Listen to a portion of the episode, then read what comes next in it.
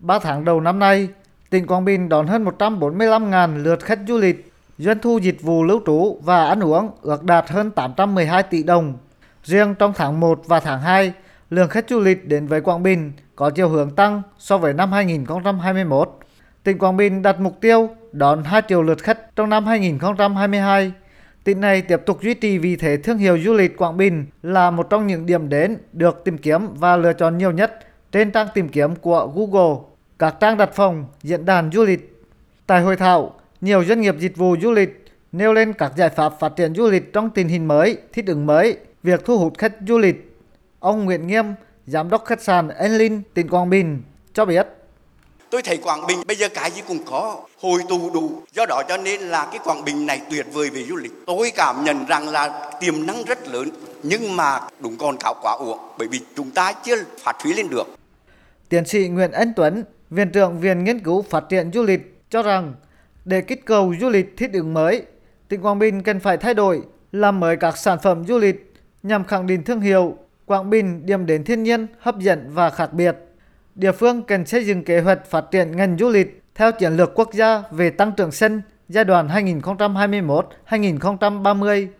Theo ông Nguyễn Anh Tuấn, Quảng Bình phải đánh giá đầy đủ tiềm năng hiện trạng phát triển du lịch theo hướng tăng trưởng xanh, lựa chọn mô hình phát triển, thực hiện các giải pháp phát triển theo hướng tăng trưởng xanh phù hợp với thực tiễn tại Quảng Bình.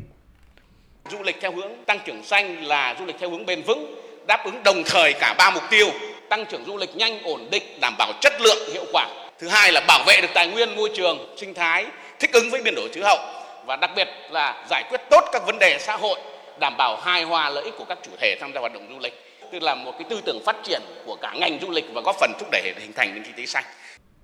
Hiện nay, khách du lịch có xu hướng gia tăng nhu cầu du lịch nghỉ dưỡng, gần gũi với thiên nhiên, du lịch xanh, du lịch sinh thái, nhu cầu về du lịch chữa bệnh, du lịch chăm sóc sức khỏe, v.v.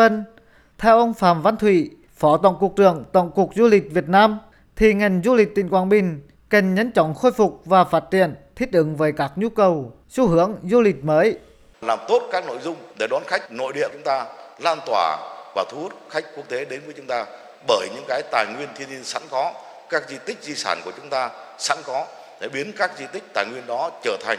cái tài nguyên để phát triển du lịch. Từ tài nguyên phát triển du lịch để trở thành tài nguyên của sản phẩm, hàng hóa của văn hóa và từng bước để đi theo đúng cái tiến trình của chúng ta.